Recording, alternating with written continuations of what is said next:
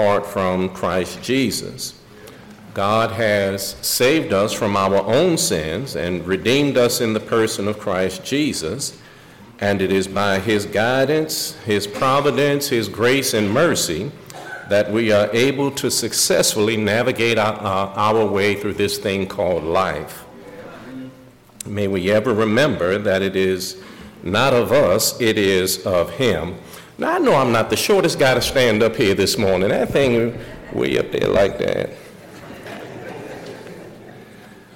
Uh, the psalmist has declared, uh, Psalm 33, verse 20, Our soul waiteth for the Lord. He is our help and our shield. And isn't it good to be able to depend on uh, the Almighty God who always has our best interest at heart, ever loves and cares for us. And for all of God's blessings, we ought to be eternally grateful. We want to direct your attention again this morning to the text that was read into our hearing there in Philippians chapter 1. Uh, we want to read again there verse number 6. There, Paul writes, and he says, Being confident of this very thing, that he which hath begun a good work in you will perform it until the day of Jesus Christ. Based on uh, the words of the apostle here in Philippians chapter 1, we want to use this morning as a subject the great perfecter. And as we consider the text that we have before us here in Philippians chapter 1, uh, we have given consideration this month as a sub theme uh, to the fact that God is able. And we have noted that God is able because he has the power to heal, he has the power to change, and he has the power to accomplish. The prevailing thought for this message is that God has the power to finish. And in the context of Paul's encouragement uh, to the Christians at Philippi, the idea is that God is able, He has the power to finish or, or to help us become all that we need to be in Christ Jesus. It's no wonder then, with that being true, that Paul made the great declaration that we find in this letter in chapter 4 and verse number 13. You remember, Paul says, I can do all things through Christ, which strengtheneth me. And Paul wasn't saying that because he thought Paul was somebody. Paul was saying that because he realized that God has the power to finish. Uh, he wasn't self confident, he was God confident. And when we talk about God working in our lives, uh, how many times have you seen somebody obey the gospel of Christ Jesus, get off to a good start in the Christian walk, but somewhere fall by the wayside? See, a good start can be negated by the inability or failure to finish. But God is on record as being able to finish and finishing that which he begins. In Joshua 21 and verse number 45, the Bible says there, There failed not aught of any good thing which the Lord had spoken unto the house of Israel, all came to pass. God not only started them out of Egypt, the Bible says that he finished everything that he promised by delivering them into the promised land. In Hebrews 12 and verse number 2, uh, there, the Hebrew writer says, looking unto Jesus, the author and finisher of our faith, who for the joy that was set before him endured the cross, despising the shame, and is set down at the right hand of the throne of God. Now, if you understand what the Hebrew writer is saying, he says that Jesus is the author and finisher of our faith. That, that Jesus is the author says that he's the first cause. He's the reason that we have salvation in the first place. And then to say that he finished our faith is to say that he brought to completion the salvation that was only anticipated in the Old Testament. It was started by Jesus and finished by Jesus. Along that lines, the Lord identifies himself as a finisher. In Revelation 1 and verse number 8, he says, I am Alpha and Omega, the beginning and the ending, saith the Lord, which is, which was, and which is to come, the Almighty. Jesus says, It starts and stops with me. I am able to finish what I began. And, that's an important consideration. When we look at the context of the Philippian letter, one of the reasons that Paul wrote to them was to encourage them in the light of the opposition that they were facing. See, Paul himself had faced persecution at Philippi. Uh, you remember Acts chapter 16 uh, when they were there singing and praising God at midnight? That was in Philippi. Paul himself had been persecuted in the very city to which these recipients lived. And he could emphasize with their plight. In fact, in verse number 28 there in chapter 1, he says, And in nothing terrified by your adversaries, which is to them an evident token of perdition, but to you of salvation, and that of God. Paul says, I know where you live. I, have experienced what you are experiencing now, but take heart in the fact that God is able to finish what he starts. And we need to remember when we study our Bibles and the story of the people of God in Scripture that their story is our story. We serve the same God they served, and we have the same adversary that they had. Uh, uh, uh, one person declares, and I quote, because there are many dangers which accompany the spiritual life, the life of a Christian is a series of miracles.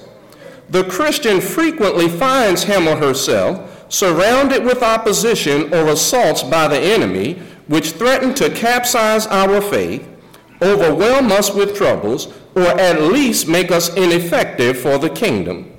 The Christian may feel like we're in a battle that we can't win, but Paul here gives assurance that God's will will be accomplished in our lives. So, to appreciate uh, uh, the word from the apostle in the text, I believe a definition of terms and an understanding of how God works is in order. In verse number two, there in Philippians 1, Paul says, Grace be unto you and peace from God our Father and from the Lord Jesus Christ. Many people love that first word there in verse number two, and for good reason. Grace is a good word, especially when you're talking about the grace of God. But I think many people love the word grace for the wrong reasons. See, grace is not God being nice, and don't get me wrong, God is nice, because only a nice God would deal with all of us all the time, all at the same time. But, but grace is not God being nice, and, and then his niceness overlooking our faults and sins. See, God would not be wholly righteous or just if he did such. When we talk about grace, if you want the technical definition, uh, you hear people say God's unmerited favor. And what that says is that God deals with us, but it has nothing to do with our being worthy of Him dealing with us. God deals with us in spite of us. When we talk about something being of grace, that, that it is of grace speaks to the fact that it is of God and not of us. Again, in your Bibles, in Titus 2 and verse number 11, Paul declares, For the grace of God that bringeth salvation hath appeared to all men. Now, notice what Paul did and did not say in that verse. He did not say that everybody is saved because God is gracious. What he did say is that as a matter of grace, God makes the provision for us to be saved but we're not just saved because God is a gracious God. There are some things that we must do in obedience to the command of God, a way that we must live in, agreement with the will of God, but it wouldn't be possible if it wasn't for the grace of God. When we talk about God's grace, uh, appreciate that God's grace does not override or preclude our cooperation. In, in other words, we're not saved just because God is gracious. If we were saved simply because God is gracious, nobody would be lost. Because God is no respecter of persons, and what he will do with one, he will do with all. But in Hebrews 12 and verse number 15, the Hebrew writer says, looking diligently, lest any man fail of the grace of God. Lest any root of bitterness springing up trouble you, and thereby many be defiled. Now, notice what the Hebrew writer says. He said it's possible to fail of the grace of God. In other words, just because God is gracious doesn't mean that we'll get what God wants for us. There is yet something that we must do on our part, but appreciate when we say that it is of grace, meaning that if God had not set it in place, then none of this would be possible. Moreover, if Paul believed that the grace of God sealed the deal, in spite of what we do, then there's no reasonable explanation for chapter 3 of Philippians if Paul believed that. Paul's message is that we get our start in the Christian faith by God's grace, and it's God's grace through his power that will perfect us. Uh, when you stop and think about it, being a Christian is a challenging thing. But Paul said, but, but it's not up to what we can do. It's by God's grace, God's power working in us, that God is able to make us what we need to be. Uh, there is a book entitled uh, Seven Habits of Highly Effective People. Habit number two is said to be begin with the end in mind. Now, now I, I, and I reference this not because God needs man's endorsement, it, nor does God get ideas from man. Man gets ideas, if they are good ones, from God. Uh, I want us to be sure how this thing works. We don't ever need a source other than the Bible to confirm that God is right. God doesn't need anybody to come by and say, yes, that's true. It's true because God said so. But, but, but if the habits of highly effective people are beginning with the end in mind, then notice how God started with us. In, in Ephesians 1, verse number 4, according as he hath chosen us in him before the foundation of the world, that we should be holy and, uh, holy and without blame before him in love. Now, now, if beginning with the end in mind is an effective way to do things, look what the Bible says about God. Uh, you ever read Genesis? Uh, Genesis 1 1 says, In the beginning, God created the heavens and the earth. Well, well, Paul tells us here in Ephesians, before that, before God said, let there be, God already had the end in mind. God already understood that he was going to form us from the dust of ground, and we are just dust, and we would need a Savior even before he ever created us. God knew that uh, uh before the beginning. So you want to talk about beginning with the end in mind. God said before the beginning. You know, okay, in the beginning, God created the heavens and the earth. But God said, but before that, I already had the end in mind. I already had in mind that through Christ Jesus, I would enable you to become everything that you needed to be. So he says in verse 6 being confident of this very thing, that he which hath begun a good work in you will perform it until the day of Jesus Christ. When we stop and think about what grace is and what God is able to do in us, uh, uh, let us consider number one that we are saved by grace. Our start with God is by His grace. In, in Ephesians 2 5, Paul says, Even when we were dead in sins, have quickened us together with Christ, by grace ye are saved. Now, Paul is not saying you are saved simply because God is nice. What Paul is saying, you are saved because God decided, even before uh, uh, he said, let there be, God decided that he would redeem us in Christ Jesus.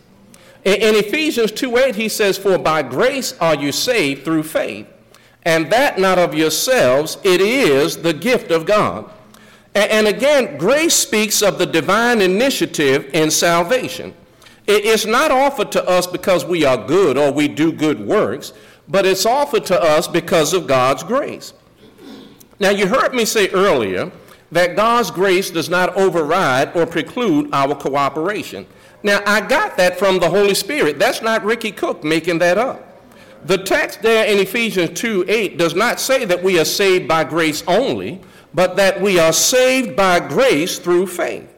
Now, now understand how this thing works. God has the power to save us, but it doesn't take away our choice to be lost. You know, sometimes people just choose to be lost. Yet, how do they make that choice? By, by just refusing to obey the gospel. by refusing to live faithfully in Christ Jesus. God doesn't take my choice away. God says, Here is the provision. I've set that in place, and you had nothing to do with that, but you have everything to do with whether or not you take advantage of it.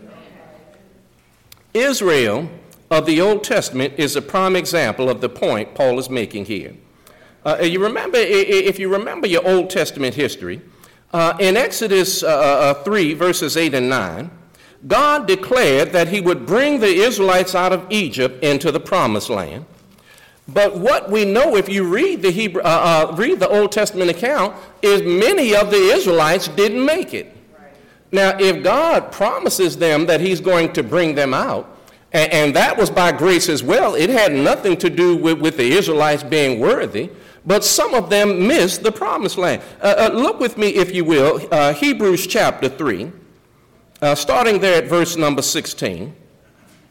Hebrews 3:16 in your Bibles. For some, when they had heard, did provoke. Now, you're talking about how some of the Israelites just continually murmured. Uh, you know, Korah and Dathan, they're going to take on Moses because they want to be big shots. Uh, and the Israelites, they just murmuring, we don't have anything to drink, we don't have anything to eat, we can't beat those folk over there because they too big. Uh, they just murmured about one thing after another. The Hebrew writer says, for some, when they had heard, did provoke. Now, what had they heard? God says, I, am going to bring you up out of the land of Egypt and give you a land that flows with milk and honey.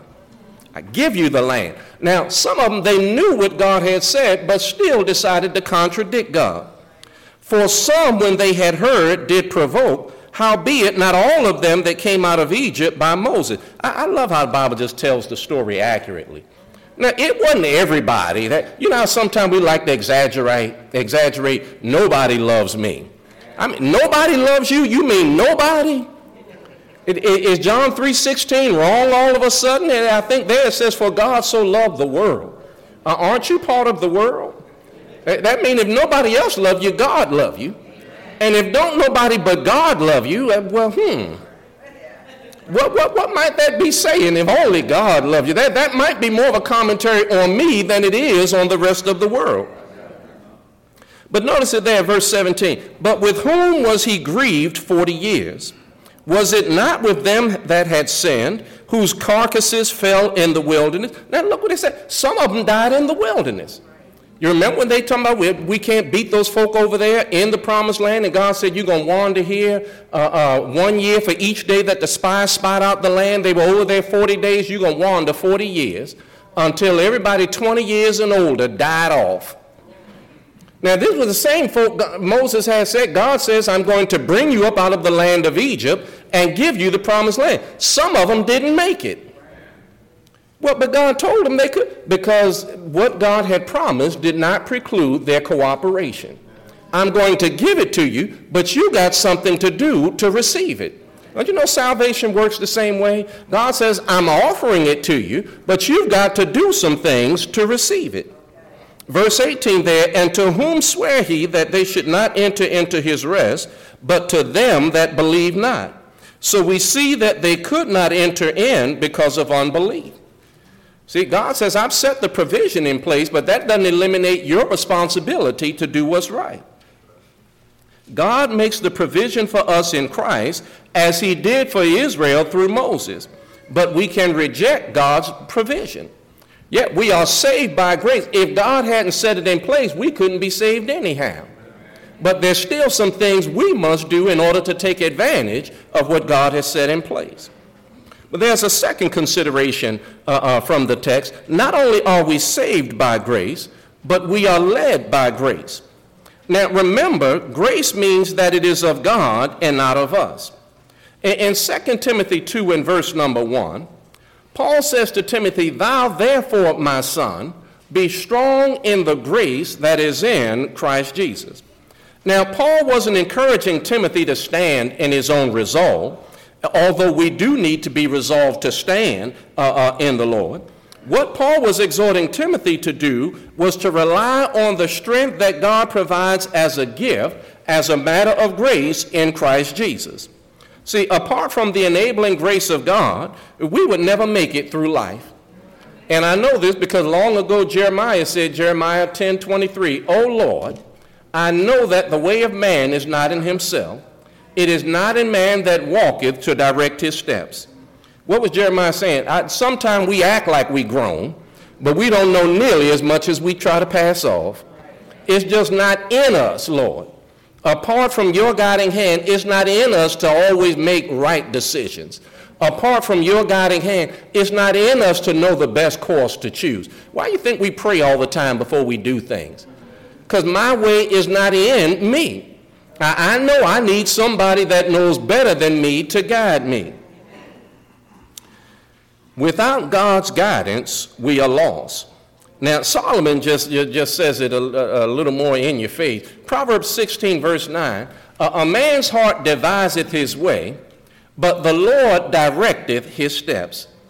I'm so glad that's true, I don't know what to do with myself. You can make up your mind about whatever, but I'm glad ultimately that God is in control and that God is guiding my way. I, I, have made some dumb decisions in my life. And you have too, because eh, you wouldn't have obeyed the gospel of Christ Jesus if you hadn't. But I think the dumbest decision is the one that you know is a bad decision even before you make it. And I dare say that all of us have made some decisions, and I know it's a bad decision before I make it, and we go on and make it anyhow, and then have the nerve to act like it's not fair for me to suffer the consequences from the decision that I made that I knew was bad before I made it. Yeah, we sure enough need a gracious God to deal with us. But even though I've made some dumb decisions in my life, thankfully, the grace of God, when I listen, because remember, I have a part in this, the grace of God has kept me from putting many of them in motion. You know, sometimes you make a bad decision, but the grace of God will get in your way. You know, I'm just determined to do something that's just in my own worst interest, but the grace of God will spare you. And, and, and you never know how the grace of God may be working uh, uh, in your living. I, I believe one of the ways that God does that is He reaches out to us through His Word and through His people. You know, sometimes you make a bad decision and you go tell somebody about the bad decision. You know, and if you got the right kind of relationship with them, they'll tell you that's just the dumbest thing I ever heard. Don't get mad at them. That's the grace of God trying to save you from a bad decision. Yeah, you're going to go out and buy something you can't afford, and you haven't even paid for the last thing you can't afford. That's a bad decision. Yeah, thank God that somebody was honest enough, uh, to tell me, look, you don't need to get further in debt. Yeah, that's the grace of God keeping me from my own bad decision if I listen. Because you know, we don't always listen to sound counsel. And then we have the nerve when it blow up on us to come back talking about why you didn't tell me that we haven't done nothing but tell you. Amen. I, I, look, if I wanted to open a can of worms and step deep into it, I'd talk about some of the relationships we're in. Yeah, folk were telling you from the beginning, that's a bad decision. Now, I can change him. All right.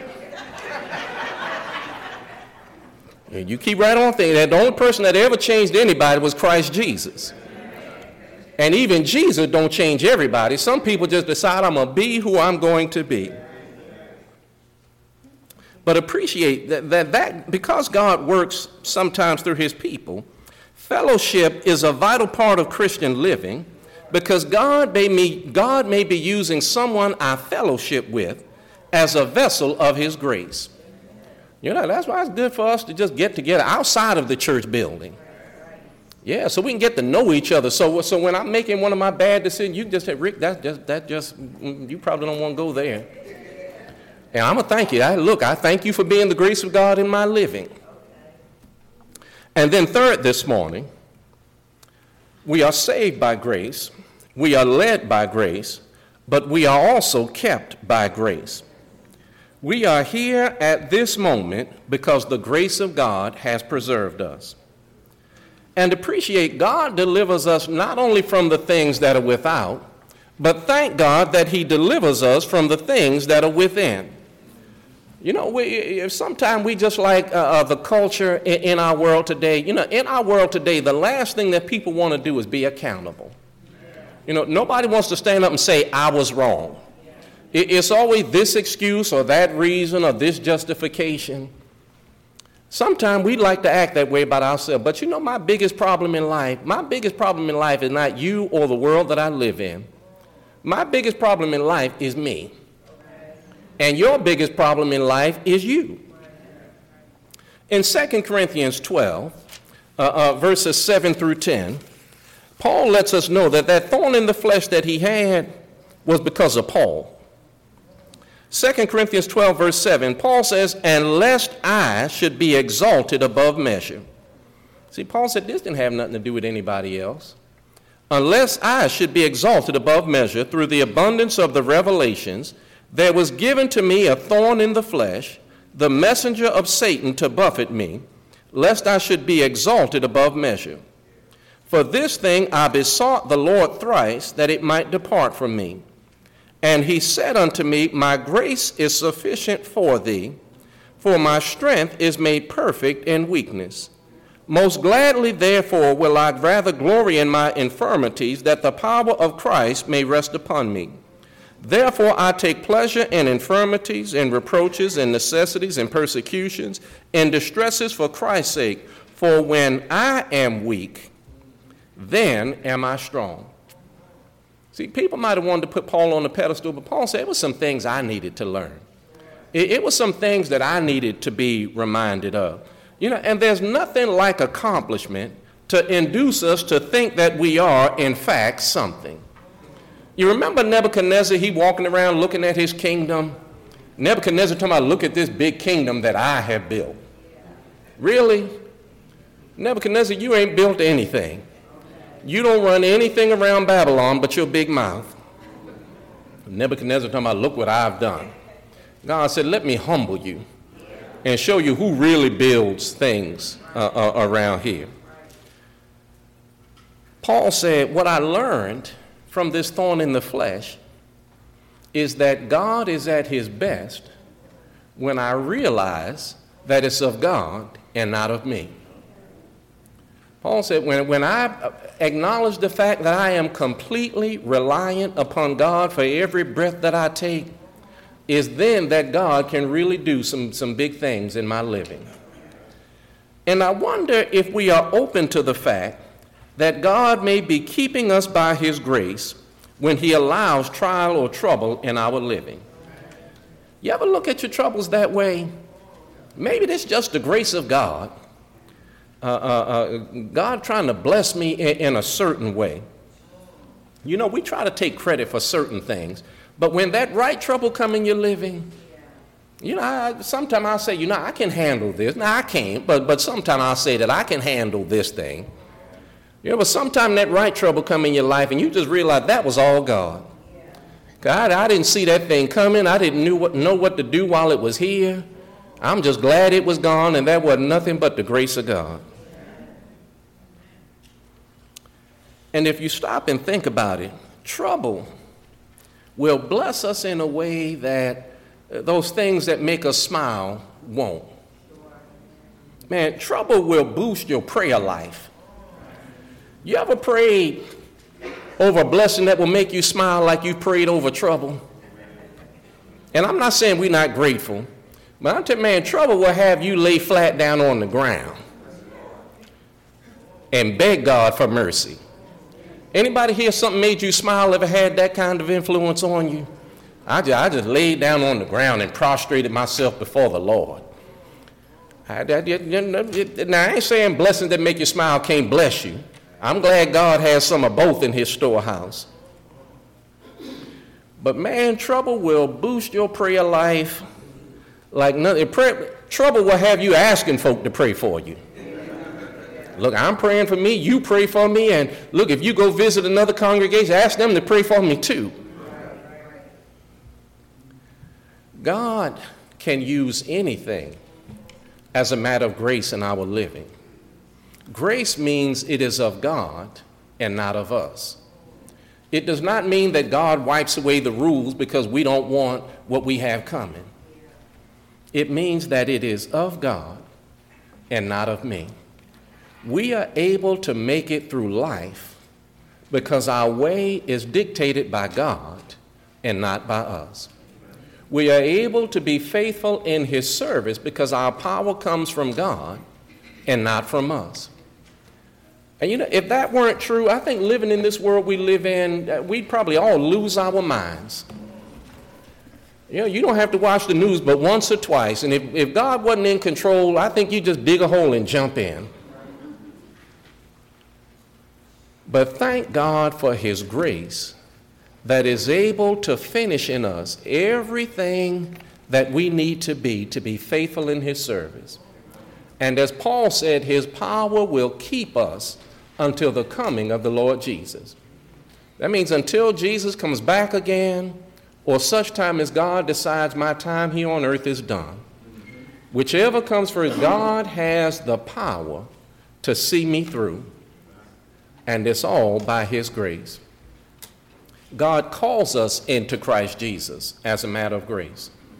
Uh, requires that we hear the good news that Jesus died for our sins, Romans 10 17, that we believe Jesus to be the Christ, John 8, verse 24, that we be willing to repent of sin, Luke 13 3, Luke 13 5, that we make the confession of faith in Christ Jesus, Matthew 10, verse 32.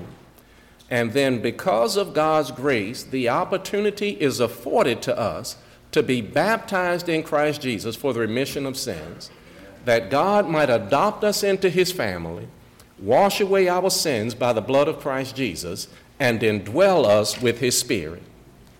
All of that is by grace. But thereafter, God requires that we live obediently in his service. And then in that final day, we'll be able to hear him say, Well done, my good and faithful servant. But even that will be a matter of grace. Perhaps you're here this morning, you want to respond to the invitation, or you want the church to pray for you. And if either of these are the case, then we bid you to come as we stand and as we sing the song of invitation.